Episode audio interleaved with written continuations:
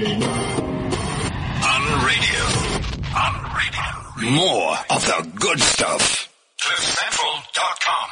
Well, very good morning. Um, my name is Dr. Sindi van Zyl. I'm having a very interesting morning, especially after that chat with those people. But hey, I have um, Dr. Sibusiso Kuzwayo in studio, and he's a pediatrician based in Pretoria. He's the father of four girls, and um, he's an all-rounder. Like he's a fantastic person, great sense of humor. But I think what I really appreciate about him is that he's able to explain um, kiddies' terms, like kiddies' illness and so on, in a, very, in a in a way that you really understand, you know, what he's talking about. And a lot of us, I mean, when I when I had a baby in 2008, my first child was born in 2008. I mean, my kids were my guinea pigs. Okay, I I tried everything on my kids. So you know, I wanted to know. So what happens if you do this? What happens if a child is hiccuping and you put a piece of paper on their forehead? They were my guinea pigs. So a lot of moms aren't like that. They're not as as you know, because I mean, my kids used to fall all the time, and I saw then that oh, yeah, babies are bouncy. You know, they don't break as easy as adults do. Don't But- say that too loudly. yeah, I know, I know, but they do, they are actually bouncy. So, Busiso, thank you so much for being here. I know you spent a lot of time in traffic getting here. Thanks for having me. Yes, no. I've been up since six, eh? No, but thank you so much for being here. But Sure, first things first, I mean, I think on my show, I always want to know who is the person behind the title, you know? So yes, we're all doctors and it's just a title. There's a person behind it. Like, you know, for example, I'm totally addicted to Oros. Well, I'm getting over it. That's who I am behind the Dr. Sindi title. Right who is you. When did you, st- when did you start studying medicine? When did you decide you wanted to be a medical doctor? I think let's start there. Sure. Hi, uh, thanks for the opportunity and um, good morning to everyone. Um, I'm I'm a second generation pediatrician, and that's usually the first thing I say to people, right? Um, and I've always been my father's son, so I'm the firstborn, and he he was a great man, and I looked up to him, and I still do. Obviously, he's still around. So, um, Happy Father's Day, um. And so because of that, I, I just, it was natural for me. I wanted to do what he was doing and what he was doing was helping kids. And then it, it turns out I was very good with kids as well. So it just, it just fell into place for me. I resisted. Don't get me wrong. I, I took the scenic route to get here. I did the BSc at Rhodes first before I, um, my father yanked me by the ears and said, you're wasting your time here, child. And sent me across to medical school in Medunsa. And yeah, it's been, it's been a fun ride ever since. And your ride is about, okay, so in total, my ride was 10 years because I did a BSc for four years and I did medicine for six years. Yeah. So your ride was probably 14 years. Or did you, did you stop at About BSc? 16. It was scenic. It was quite scenic. The, the undergrad went well. Yeah. Um, I did two, two years of, of uh, BSc, and in Yeah. my second year, I, I think I might have imbibed a little bit in too much of the cannabis. and then the second year didn't go so well, and my father thought, "Nah, you you are you are wasting time and money here. You need to do medicine." So he kind of he didn't force me, but he pushed me very gently Yeah, into med school, and I just flew through it. Um, and then I got to to to postgrad internship and all that. And then life really began. We, we started a family. I was like 23, 24 when we decided to get married and have kids and things. Okay. So I just had all of that on my plate at the same time. So my, my specialization was supposed to be four years, took a little bit longer than that. Oh, okay. But I mean, uh, ultimately you got what you wanted. Yes, yes, definitely. And I, I couldn't be happier. And just from a, like, how many male pediatricians are there? Not too many. And I find most of those guys really like women. Oh, okay. Cause the, the rest of the class is usually female, right? Yeah. Um, and you're in contact with, with moms and babies and stuff. So you have to be, you know, a bit on the softer side of medicine. So you couldn't do surgery and such because that's really butch, hard cutting stuff. Um, so, so male pediatricians, I would say probably 10%. Um, in, in o- overall, mostly it would be, would be, would be women. Okay. Um, but it's, it's a, it's a beautiful field. I think, I think if, if you had to choose a speciality, if you had to really, really want it, and if you love kids, that would be, that would be where I would, I would, I would advise most doctors to end up. But I mean, I, I, I, I yes, but it's actually quite harrowing. I mean, I'm a closet pediatrician. I always say this to people. I would have done We all pediatrics. We all are. I would have done pediatrics. Yeah.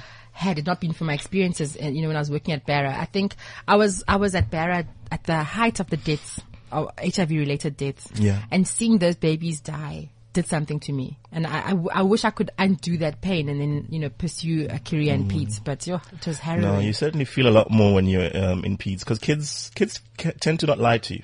No, You yeah, know- that's you what I love about them. When they're happy, they're happy. When they're sad, they're, They're sad. sad. If you do something right, they'll respond immediately. If you're not, you're gonna wreck the rest, your brain for the rest of the day trying to figure out what am I doing wrong, what's going on, and stuff like that. So it's very, it's very emotionally taxing. I'd say that much. Um, you need a bit of a thick skin, and it's very difficult to detach from from a child. You know. So it is, it takes a lot out of you to be a pediatrician, especially when things go wrong. But when things go right, geez, It goes there's well. no high in the world, yeah, because immediately this kid responds to you, um, gets better, parents are grateful, and you walk away feeling like a bit of a superhero, there, you know. Yeah. And in terms of, of dealing with, with parents, because I think when I, you know, when I, when I was working at um, Coronation Hospital, Rahima Moosa now, Yeah. um, when I was taking bloods on the kids, I always used to ask the moms to leave the room because, you know, they are with this needle. You know exactly where to prick the child in the neck to get the blood out. And there's this mom that's crying. So the baby's not crying. She's crying. Like, what must happen? So I, I, was like- I'm like, Mama, please, little pull me. Just- Just, just, get out. yeah. I'll see you later. No, so the- how do you deal with that? How do you deal with jabbing kids in front of their parents? No, you don't jab kids in front of their parents. You have three patients when you when you when you're a pediatrician. Ah! You have the little one and then the two big babies as well. So I think in in in, terms of I mean you explain what you're about to do and you tell them it's not a nice thing. Um, so if they don't mind, or if, if they don't mind, they can stay, but you would prefer they be outside so they can be the heroes. They'll walk in and they'll save the baby because the baby's going to cry, right? It's not going to be a nice thing. So when you do that, then you need like a, a bad cop, good cop scenario. I'm going to be the bad cop stabbing the child and you're going to come in and whoosh, take the child away and you sort of restore order in the child's life kind of thing.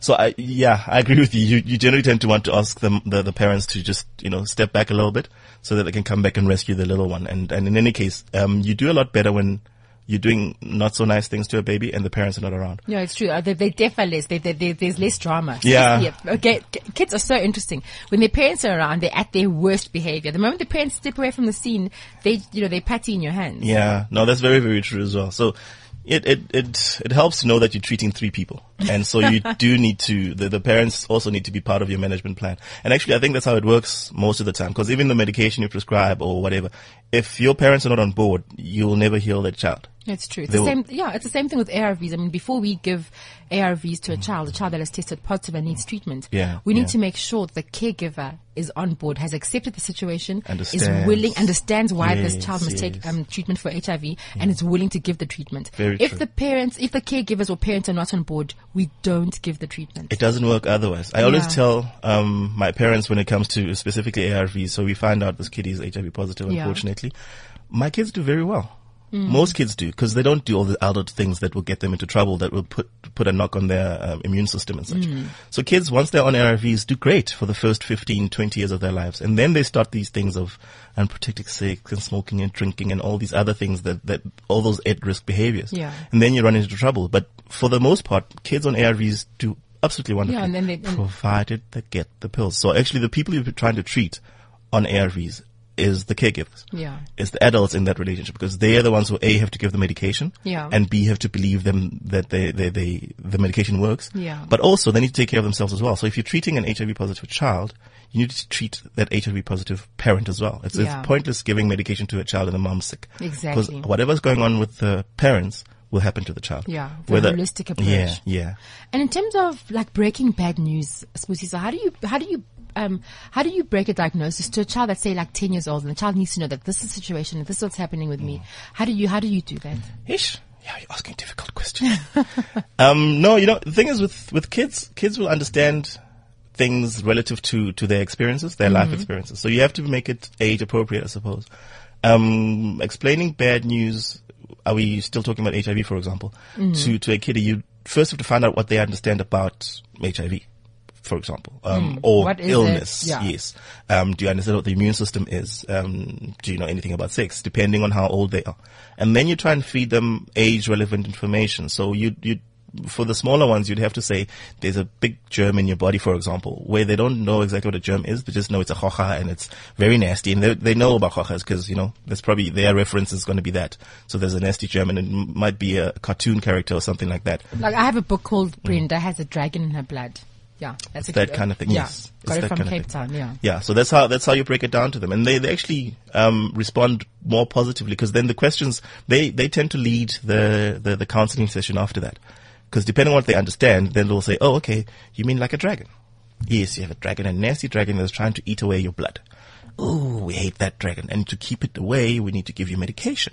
The medicine is like holy water or whatever it is that Mm. you sprinkle on that dragon, and the dragon shrinks, and you make sound effects or whatever. You do whatever needs And to be done. and it's important to be animated, eh? Because our kids love sound effects. Yes, And. I was really good at that whole animation and sound effects, and you know, yeah, no, they love see that. you good at it too. Ish, you have to. you have to. You should see my practice. It's it's it's a laugh a minute, literally, That's and it has awesome. to. Be. Yeah, it has to be. Yeah. Yeah, yeah.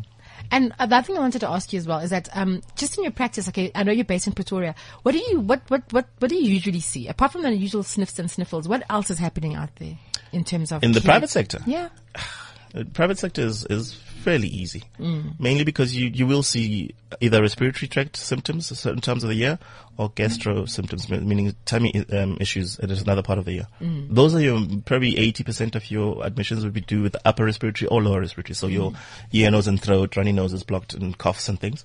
And then the chests is where you really worry. So when all of those hohakis that are upstairs end up in your lungs, that that would be why you probably then you know need to consult more or admit and be a bit And more I, and I think it's important that you've mentioned that because I mean, at the weekend I was tweeting about flu, and I was tweeting about about you know what warrants um, a prescription for antibiotics. So Mm. maybe just talk us through the upper respiratory tract infections and then the lower, because people think you get antibiotics for flu, and you do not. No, you don't. That is just not right. It's like killing an ant with an AK-47. We do not give antibiotics for flu. So I think talk us through that, the difference in the in the two, you know, the upper and the lower, Mm. and when it would warrant antibiotics. Okay, so an antibiotic is is um, is used for bacteria, and 80% of upper respiratory tract and upper respiratory tract is ear, nose, and throat mainly. Um, you can get it through your eyes, uh, your throat as well. So that's all upper respiratory. That's usually viral. Um, so antibiotic doesn't work for a viral infection. The problem with viral infections is actually secretions. All that gunk, all that phlegm and Amafinyela. all of those nasties.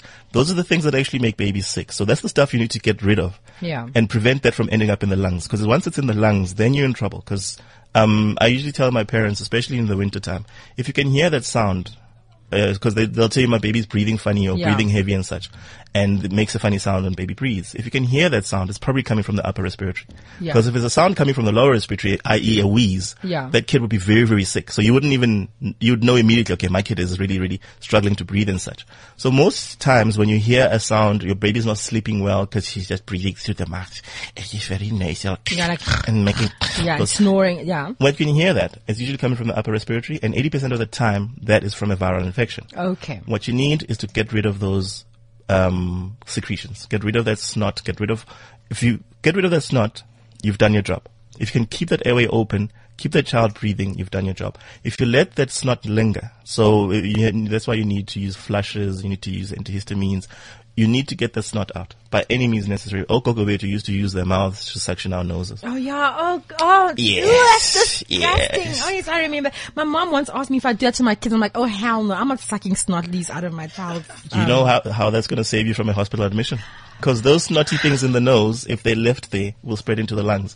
Once they're in the lungs, that child needs physiotherapy and nebulization and probably admission, which is worse than just snacking the snot from the nose. No, I'll get a little syringy thingy or something. By, by whatever means. Do they have what are those little syringy um, little aspirators, Oh, baby aspirators. Vex, okay. yeah, so where, baby where can we buy them? like. Wait, Dis-Chem where? Yeah, Dis-Chems will have. Uh-huh, yeah. okay. So whatever you need to clear that nose, look, just Okay, clear so that if you have a child with a blocked nose, you need to make sure the nose stays clear so Yeah. it doesn't go down into the child's chest. yeah, Okay. definitely. Because if it's in the chest, now you have no choice but to cover with antibiotics and God knows what else. Okay, and to get the gunk out, you use whatever means are necessary. by any means necessary. Okay. Um, snot, well, clearing snot will save your life because your medical aid is going to be happy with you because you're not getting admitted, and your pharmacy is going to be happy with you because you're not using antibiotics unnecessarily.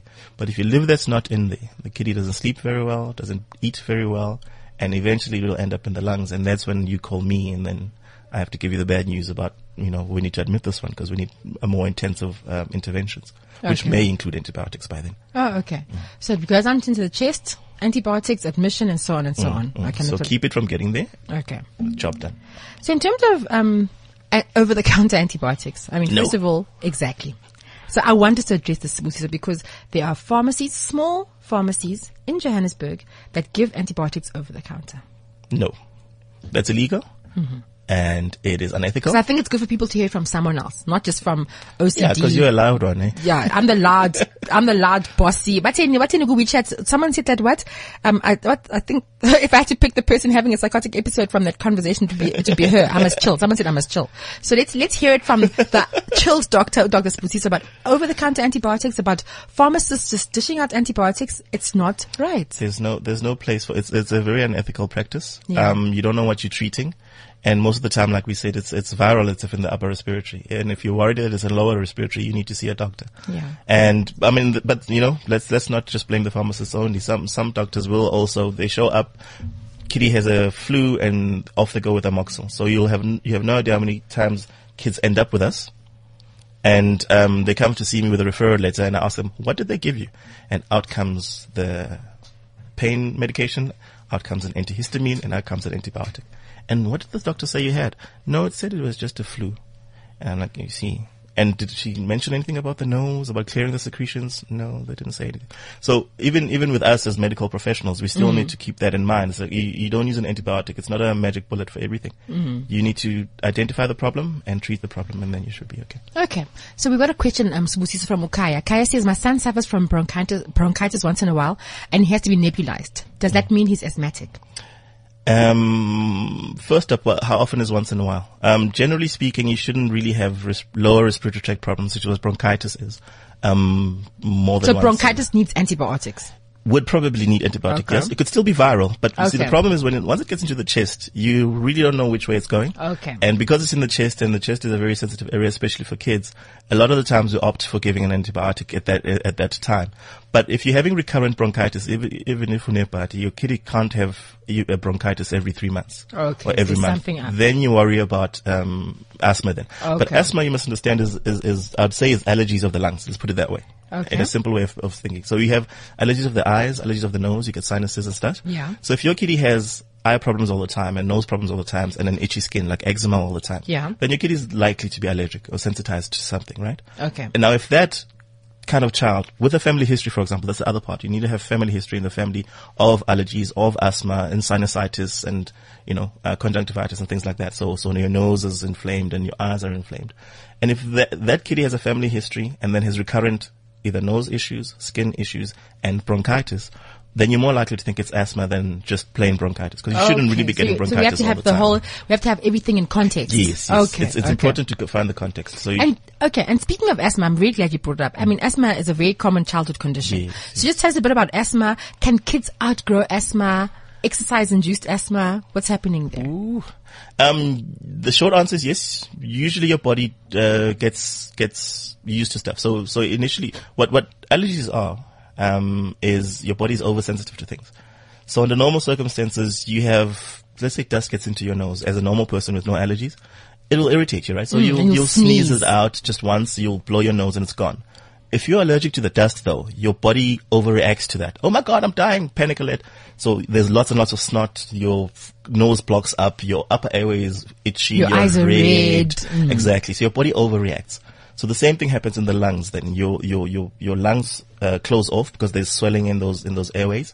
Um, and there's narrowing and there's lots of secretions and that's what then causes you to can't breathe and that's Okay. asthma, right? So, so asthma is usually allerg- um, related to allergies or sensitization. And that's why you need a, it's a recurrence. Um, so the history is of my child is always every winter or every spring or every other month, this kitty has got bronchitis usually. And in Pretoria, they say "Ke broncho. and broncho could be bronchopneumonia, Broncho, bronchiolitis, know. broncho. But in one, it's broncho. And you're like, Bronco, what? Exactly. Okay. So, so when you have that recurrently, then you start to think, okay, you, it's unlikely, no bacteria, but you can't have an infection in the lungs every month. Okay. So what else is going on? And that's when you start thinking of asthma and such. Yeah. So I usually explain it to my parents as it's allergies of the lung. Okay. Um, mainly. That's the most common thing. And yes, you do outgrow it. Your body gets less and less sensitized. Eventually your body's like, no man, dust is there. It doesn't really clog me up. Mm, I'll be okay. You don't completely cure it. Um, I'm, I'm allergic to milk, for example. I'll have milkshakes. I'll have coffee. I'll be fine. But on the day I have a milkshake and ice cream and coffee and just overdose Runny on, tummy all the way. it's you see what I'm saying. So yes, I would have outgrown it. I don't react to it as much as I did when I was younger. But should one day I have too much of it, I will trigger that reaction again. Okay, so we have a question from Anonymous. Anonymous, Anon- Anon- Anonymous. Anonymous says, can you please uh, explain, does putting breast milk in a kiddie's nostrils for an upper respiratory tract infection work? Like, you know, we get told by our grannies, oh, put two or three drops of, of, of breast milk in baby's nostrils. Does that work? Whew. Um, scientifically, there's no reason for that to work, uh, but I don't think much research has been uh, done in that field. Um, I can tell you an- anecdotally that it does. Uh, we've done it on our kids. Um, it seems to work just fine. And th- just thinking about it, the the milk, breast milk would have, provided it's clean, obviously, which is al- almost always is, has antibodies in there, has um, um, a lot of fluid in there, so it'll, it will clear any obstruction. Um, and it has an antibodies as well, so it, it's supposed to work that way. Mm. But I mean, saline is what we use normally. Saline drops work Yes, which is salt, for which is salt water. Yeah. Just flush it out, and then um, if you need to, saline has a twin, right? The twin is suctioning. So you have to saline and suction. You- otherwise, you you flush it a little bit, and then because you didn't remove it, it, it dries up again, and then it clogs up again, and then an hour later you have to repeat the process. Oh, okay. So saline goes with fla- with with suction. yeah, saline and suction is, is what saves you most of the time. Oh, okay. And whether you're using breast milk instead of saline, well, look, uh, scientifically we haven't done any studies to suggest that. Yeah. But anecdotally, I can tell you that it does work. Oh, okay. And the other thing I wanted to ask you, um, Sibusiso, is that when a child does have asthma, what what's the treatment protocol? Steroids, unfortunately. Okay, so Um, that's still the mainstay. Yeah, that's still the mainstay of, of. So all those pumps that people talk about. Yes. Um, but you need to use them correctly. So there's two kinds of pumps you can use in, um, well, broadly speaking, in, in an asthma patient. One is an acute reliever. Mm-hmm. So that's the, usually the blue one. They call it Asthavent or Duovent or something like that. Uh, but it has short-acting agents that will reverse the obstruction, and that's how you know it's as- asthma really. Yeah, so the asthma, so the treatment for asthma is managing it. You're managing yes, this. you manage the yeah. symptoms, yeah. So, and then the, what steroids do is they shut down your inflammatory processes. So they Yeah. shut down your overreaction, right? And, and the second pump you, you use, so the Asthavent is used for acute phases, but for control, for maintenance, you use uh, one that has, must have a steroid in it, unfortunately. You put that into your lungs, it reverses the process and it keeps the inflammation, so the redness, the swelling, the tightening of the chest at bay for a longer duration of time. Usually steroids stay in your body within between 12 and 24 hours, which is why you use those sprays once or twice a day. Okay, and so that's that's what you need to control using using um, um, your your steroids. Okay. Yeah. And um, I know that you also use a spacer because kids can't always use the They- pumps properly. Yeah, yeah, yeah. So the younger kids also need a need a spacer because I mean you can't ask them to hold their breath and then breathe in as you prime uh, as you prime the the the the, the, the pumps. Yes. So you, you need to just keep the spacer in their mouth so that they can take a, t- a few breaths. It's not the most effective way, Yeah. but it's the only way we can use it right Up now. until they're old enough to use the to pumps use the pump properly. properly for themselves. Yeah. So the spacer works just to keep the drug in a confined space while the child breathes. Okay. What a question from from Cindy. Um, Cindy wants to know. Which Cindy? Cindy, Cindy from WeChat. She wants to know what about cough suppressants for kids? I was told by my GP never, never. to use an expectorant during the day and a suppressant at night. So you're saying never, no, cough suppressants for children. Unless you know what you're treating, you don't want them to start coughing. You see, the, the kids, the smaller kids actually have a very weak cough reflex. Yeah. And it's actually what causes pneumonia a lot of the time because you stop them from coughing. So now they're trying to get this thing out and then you give them medication to stop that process, that natural process. Yeah. Because it's annoying or they're not sleeping well. Find out what's causing the cough, treat that, and then you can, you can sleep easier. So if the nose is causing the cough, giving cough suppressant just stops the process and then allows all that gunk to spread into the lungs and then you actually do more harm than good. Okay. I agree with expectorants. I agree with bronchodilators. The- So those- yeah, just explain what an expectorant is. so it's a mucolytic. So, uh, mucolytic is mucus. Yeah. Lytic to break up. So it, it breaks down the mucus and It makes brings out all the gunk. it, Wow. yes, it makes it easier for the cow, kitty to, to, to cough out. Mind you, kids don't cough, spit out. So they'll cough something up and they'll swallow it. So usually it ends up in the gut. Um, and they might have a bit of a slimy diarrhea or a slimy stool when they have a flu, mainly because they will swallow everything that's in the upper airway. Mm. So if you're not getting it out, then they're swallowing it. And then it ends up in the gut and sometimes they will have a diarrhea associated with a, mm. or at least a, a loose stool associated with a, with an upper respiratory tract infection because of that. Mm. Okay. So it's usually, again, get that snot out. If you do that, most of your life's problems are, um, um, um, are solved. But I usually we, we try and keep away from um, cough suppressants unless you've used all the medication and it's uh, one of those rare cases where you can have a bronchitis that causes a bit of a, a hundred day cough. We call it a hundred day cough. So pertussis and things like that will would cause a cough that is just it's just a cough now. The secretions are clear, but it still triggers that because of the the type of bacterium or the type of infection you had. Then you can use an antitussive at the time. Then you can use a cough suppressant because you've treated the underlying um, problem, but treat the problem first. Okay, great. We'll be back after this break to discuss um, RSV. Oh. I am the future of South Africa. On my shoulders, I carry the hopes and dreams of generations to come. I'm eager to learn, but even more eager to use my knowledge for good. I know that it's not where I come from, but where I'm going to that really matters. At Sibanye Gold, we believe our youth is worth its weight in gold, which is why we are so committed to developing, nurturing, and grooming our young people into future leaders. Sibanye Gold, we are one. Get a taste of the Republic of Extra Cold at the Embassy event on the 27th of June at Nasrec, Johannesburg. This epic event will raise the flag for extraordinary experiences with Boys and Bucks, Cassper Nyovest, and many more. With only 4,000 tickets on offer, get yours now for only 200 Rand at CompuTicket or visit castlelite.co.za for more information on the coolest event this winter. Unlock extra cold refreshment. Enjoy responsibly. Not for sale to persons under the age of 18. Keeping it real. On CliffCentral.com. Well, we're back with Dr. Kuzwayo and we're speaking pediatrics this morning. Um, oh, so much to cover, so many messages coming through. One of the things I just want to cover before, um, this question came in last week, so I suppose Ulu said he's not happy that I didn't answer his question. So I want to answer the question today, just before we carry on with pediatrics. Sure. So Ulu said he wants to know if vigorous sucking of the breasts or areolae can cause breast cancer, right? Can, prevent, can prevent breast cancer. And, um, the answer is no. No, not really. Yeah. But we still brought something up interesting about um, women that have lots of children and spend a lot of time breastfeeding. Yeah. Um, the, there was a paper published, I think it was last month. Yeah. I found out about it a couple, uh, I found out about it about a week or, s- a week or two back where they proved that, um, bre- uh, not breasts, but women who breastfeed more or have more kids and therefore breastfeed a lot more, um, have a decreased, um, chance of actually getting breast, breast cancer than women who have never breastfed or who took a long time before they started breastfeeding. So if you have your children late and such. Um, I don't know the numbers exactly. I just read the blurb. Uh, but that's what it was suggesting that there still needs to be a lot of research going in. It was probably the, one of the first papers that, that published. Mm, so maybe Lucidi came across that, but yeah. Um, anyway, we'll go that, we'll go into that on another day. I'll probably do a breast cancer show one of these days. Yeah, yeah, that might be a better idea. Yeah. So back to Clement's question. Clement wants to know, okay, his daughter had RSV Sure. when she was four months old, and now she has it again and she's 14 months. So let's break down what is RSV and why the recurrence later on. Um, Okay, so RSV is a respiratory syncytial virus. Mm-hmm. Um, and respiratory means it's obviously in the respiratory tract. Syncytia are actually like limbs. It's like a, a octopus Mm-hmm. throws limbs, limbs around your, your respiratory system. And so this virus is very, very good at attaching to the respiratory system. First in the upper respiratory, Mm-hmm. but obviously again, if you leave, that's not to, to spread. Eventually ends up in the lungs. And that's what causes RSV pneumonia or RSV bronchiolitis or bronchitis and such. Uh, unfortunately, because it's a viral infection, it does tend to recur. You can actually have, um, um, you can be immunized against it, uh, but it's usually relate, related to kids who are prems, for example, who um, have uh, uh, pre-existing lung conditions like chronic lung diseases and such.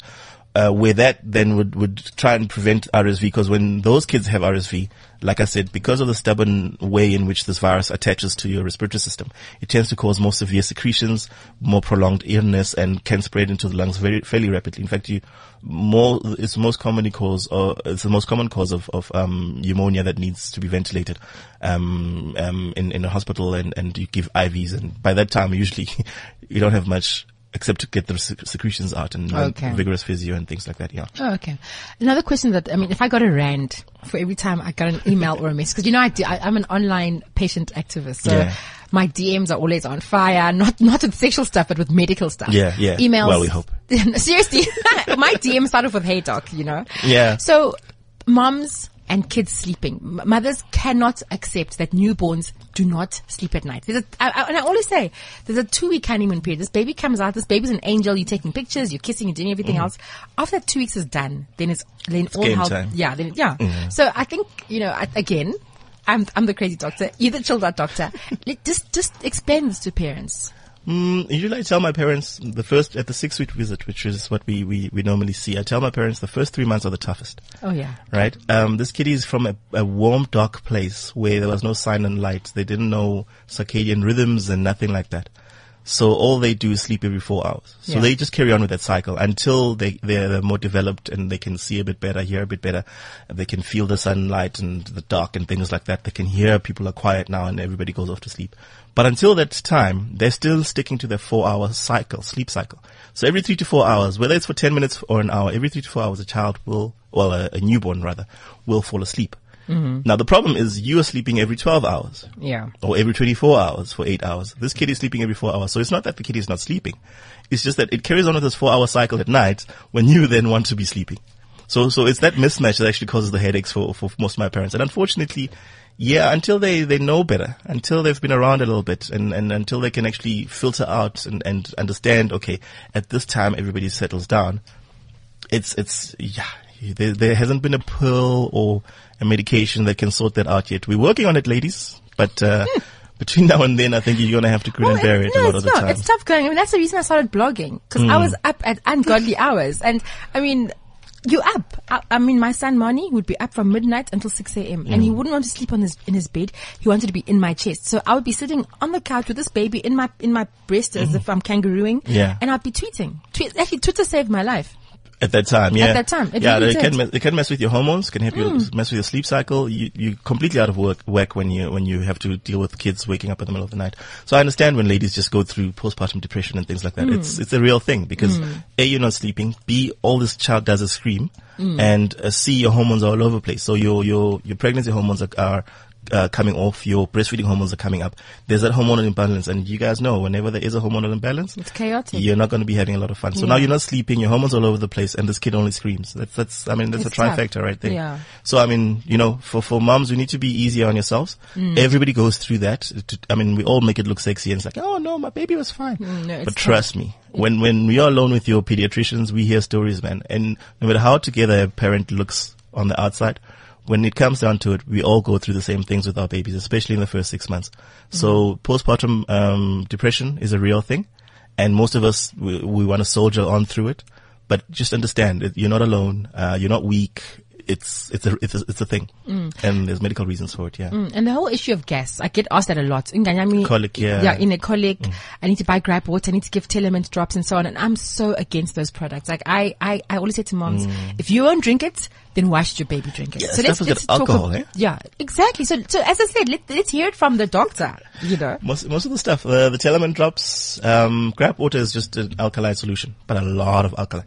And a lot of sodium. Yeah, and a lot of sodium, so it'll irritate the gut. So gripe water, Telament drops, those kind of things don't have a scientific basis, um, really. And ga- kids will get um, gas for a number of reasons, and this is why breast milk is the best milk to give to a child. It's digested food, it's mostly liquid, it gets easily absorbed, is less likely to strain strain the gut. When you start using bottles, you must understand that um, no matter how expensive your bottle, no matter how fancy the teat, and it's got that fancy thing in the middle, anti-colic, what what, there's air in there. Mm-hmm. There's just law, laws of physics. Whenever you fill a space up, some air has to escape. Whenever you empty that space, the air has to rush in. Otherwise, it's going to be a, a, vacuum. So when the kitty is bottle fed, they tend to swallow a lot more air than they would when they're breastfed. You don't digest air, right? So it has to come out. So how does it come out? Either cramps, cramps, colicky, fart, or regurgitation, vomit. Mm. Okay, so you're more likely. I'm not saying that it's it's 100% foolproof. You're, but you're more likely when you're bottle feeding to have issues with your tummy than you're breast- breastfeeding. The other issue is actually the um, um the, bot- the the bottle milk. Yeah, is usually cow's milk. The formula is cow's Yeah. milk usually, and that is not a cow. So it doesn't have all the digestive enzyme, enzymes to break down cow's milk, which means a lot more of that milk stays behind in the gut. Mm-hmm. A lot more has to be pushed through the gut. Crampy, crampy, colicky, constipation. Okay, so breastfeeding will save your life all the time. There's very, very few indications for not to breastfeed. But I mean, we can also try and sort out the, the gut when, when you're not breastfeeding. You need something like, um, enzymes. Um, um, so, so these, these lactase enzymes that will break down the cow's milk because lactose is the main, um, um, Culprit. Yeah. Yeah. Usually, at, at least. Yeah. Whether on the allergy side or on the just digestibility side. Yeah. So giving extra lactase has been shown, not really successfully, not really all the time, but has been thought to, to, to improve the digestibility of, or the digestion of, of the lactose milk in Mm. the child. And also probiotics are always a good idea because a lot of the times with that foreign milk, you introduce foreign bacteriums as well. Yeah. And those bacteriums usually, uh, rep- reproduce by producing gas or respire rather, not reproduce, by producing gas. Yeah. And so you have a lot more gas. Again, same problem. You have a lot more gas in the gut and that gas, gas will cause the colics and the cramps and things like that. So a probiotic then will replace that bad bacterium, quote unquote, with good bacteriums, and that will again um, assist the gut to just try to try and be settled um, Okay. a little bit more. So yeah, we don't we don't really advocate the use of Telament drops and things like that, dropples and all and these how to other things. season, all of those Yeah, things. Like you, first of all, your baby smells crappy, and then you know, like, don't use those things. Your baby's taking a dop at the time. Exactly. So someone Umkolisi wants to know, um, what do we give kiddies for runny noses? Depends on what causes it. Mm-hmm. Again, if you're thinking it's more allergy related, an antihistamine will work. So your Allergex, your Deselex and things like that. Mm-hmm. Um, if you think it's more of a viral infection, then you need to saline and suction mainly. Okay. Um, control the fever if it's there, but when you clear that nose by any means necessary, you do much better that way. Okay. So Kimberly wants to know, um, when you're pregnant, how soon can you know the child's paternity and what's the procedure and costs? Paternity. Yeah. You usually find that out before you're pregnant, isn't it? Just say.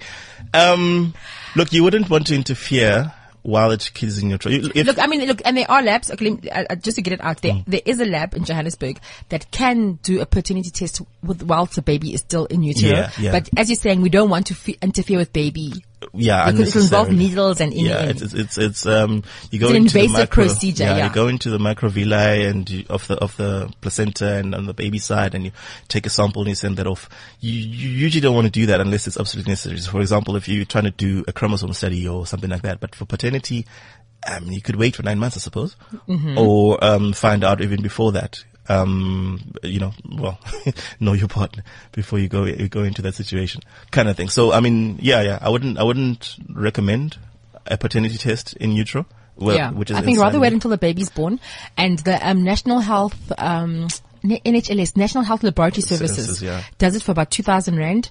They've got uh, if you go to their website, it's nhls.ac.za. ZA, yeah. they- The whole process is there. It's about two thousand bucks, but you obviously you need permission from both parents, ID books, s- uh, samples. You can't you, you like you can't go and steal your man's hair and then take it in for for sampling. Yeah. you both have to be in agreement that this is what needs to be done. So it can be done. Yeah. Yeah, for about 2000 bucks. I wanted to ask about early infant feeding because that's another thing that drives me up the wall. I, I, I think I spent an inordinate amount of time begging mums not to feed their kids before six months of mm, age. Mm. So, so, okay, first of all, I know there's a stage when kids weren't meant to eat until four months of age. The World Health Organization revised that. It's now six months, so Six zero to six yeah. months, no food for baby. It's either breast milk or formula. Solids only at six months. But in our culture, like two weeks, Motoho. yeah, two weeks into life and the baby's already getting porridge. Yeah. So you need to explain to us why it is not right for kids to do this. Um, your your kid's gut is brand new. You must remember Yeah. that, right? It's never worked before. It's, it's a good couple of hundred meters of of intestine in there that has never worked before. So the more you give it to digest before it's ready, the more trouble you're causing for for the little one. So yes, it's a heavy meal, and the kitty gets drunk and dozes off. But uh, kitty doesn't use any of that energy, and if in, if anything, you might actually be leading to to um, later problems. So kitty Yeah. now all of a sudden develops a big gut, and when they're older, they need more food to to to feel satiated, and then that becomes a bit of a problem. Um, obesity, hypertension, those diabetes, those uh, lifestyle um, kind of kind of um, illnesses when they're older. Yeah. So usually milk is all they need for the first six months. And people don't believe this. Like They don't. they- My kitty baby doesn't need water, time. doesn't need anything else. Think about it. When you when you're making a bottle, you put water in there. Yeah. When your body's making breast milk, it's mainly water in there. It's very very fluid. So you don't need any more water than I mean, if because when, when you're giving water, all you're giving is is just fluid. Whereas when you're breastfeeding, then you're giving fluid and um, you know nutrients and um, you know antibodies and things like that. So it's it's a healthier thing to do to feed the child whenever the child feel, feels like being fed. You know, and I know there's that debate about every three hours versus uh, feeding on demand.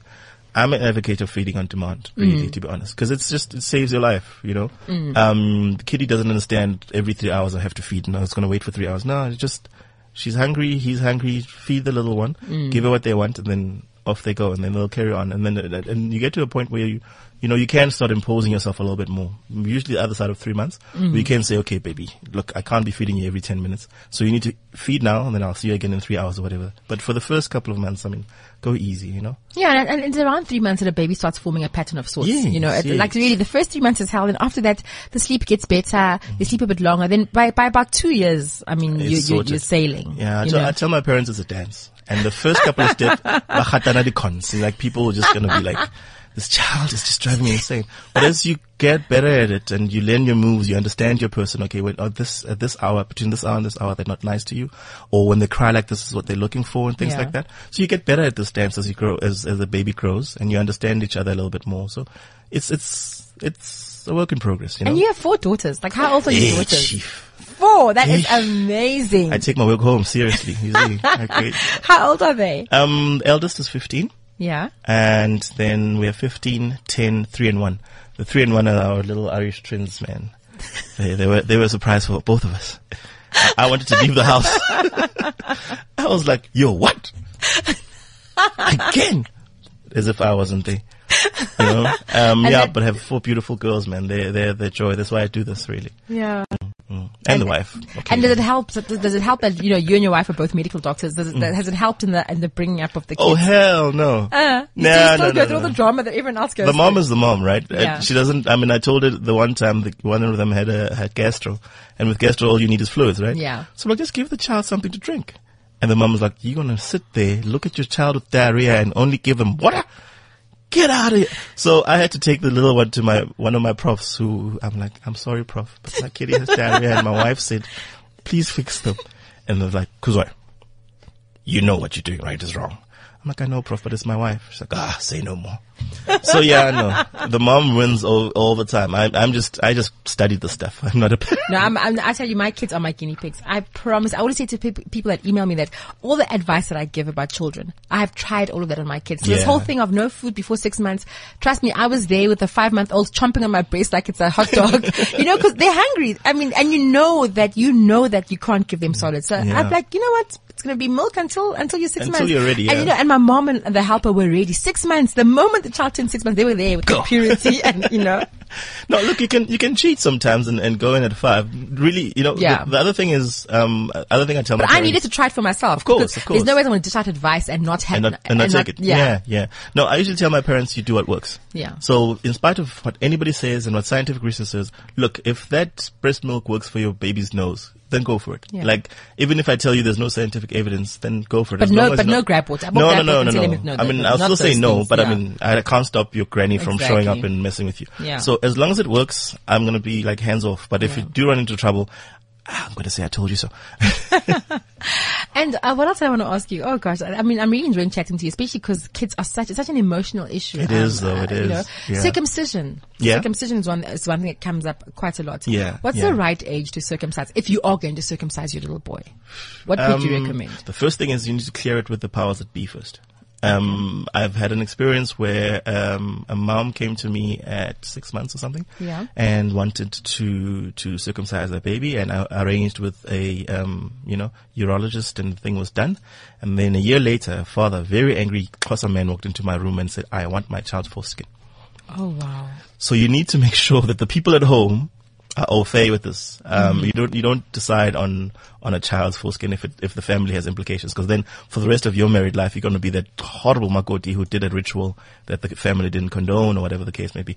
And that that man, I'm telling you now, was not a happy man. Usually I, I see happy dads in my offices, and that man was not happy I at all. understand because I mean, in his culture, that child it would only get, get done at the ch- at the age of 18, and now this child has no exactly. foreskin to chop. Yeah. So exact. So the first thing is just make sure that everybody's on board with that decision. Okay. And that's that was a lesson for me. Um, but usually uh, very early or very late. Oh, okay. So usually in the first year of life, where it's a small incision, it heals quickly. Yeah. Kitty is not likely to post and to, to prod and, and you know to poke and prod in, in, in that area. Yeah. And therefore it's, it's likely to heal quicker. Or very late when they're older, over the age of six, I suppose, where they can um, understand what's going on. They will know not to touch that area until it heals. Um, it's still a fairly small incision, so it's not as painful and it doesn't take that long to heal.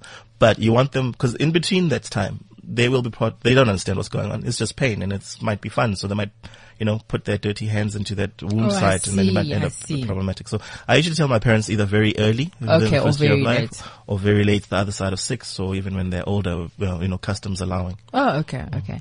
And the last thing I want to ask, um, yeah, before we go, it's been such a great show. Sure, time um, already? Yeah, hiccuping. Does putting a piece of paper on a child's forehead work to solve hiccups? Uh, no, breastfeeding does. No, no, no. Um, if it works for you, fine, go for it.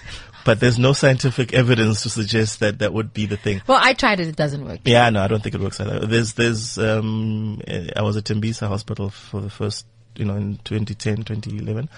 And you'd walk into the, the, the nursery, the baby room, and every child would have this piece of paper, this cotton wool, and there would be somebody whose, whose job it is, is to put the sticky things on their foreheads all the way across. and I thought, hmm, this is interesting. I've never seen this before. But I mean, you know, there's no F- scientific evidence for that. If it works for you, fine, but I can't advise you to do that. No. No, thank you so much, Busi. I mean, just in closing, is there anything that you'd want to say to moms out there, caregivers out there, just something in closing from you? Um, jeez. About their kiddies. Take it easy, guys, eh? Um, these guys have survived nine months in a space with no oxygen. They pretty much know how to do the rest. Just keep them breathing and occasionally feed them and they should be fine. That's so and cool. Just be, yeah, just be easy on yourself. Thank you so much for being here. Sure. Thanks, guys. Thank you very much. CliffCentral.com